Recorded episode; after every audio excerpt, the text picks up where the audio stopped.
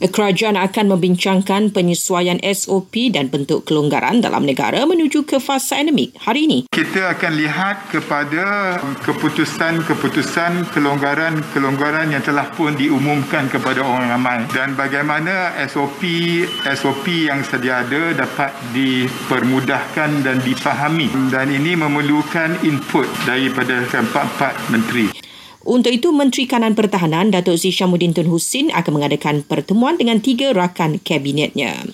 Tiga menteri berkenaan ialah Menteri Kesihatan Kari Jamaluddin, Menteri Kewangan Tengku Datuk Sri Zafrul Tengku Abdul Aziz dan Menteri Komunikasi dan Multimedia Tan Sri Anwar Musa.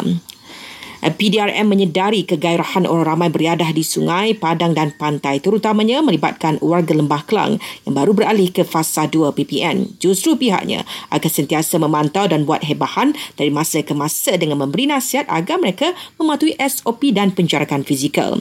Polis juga akan ambil tindakan tegas terhadap yang masih ingkar namun tidak bercadang menutup tempat-tempat awam yang sesak kerana pengunjung datang daripada gelembung yang sama.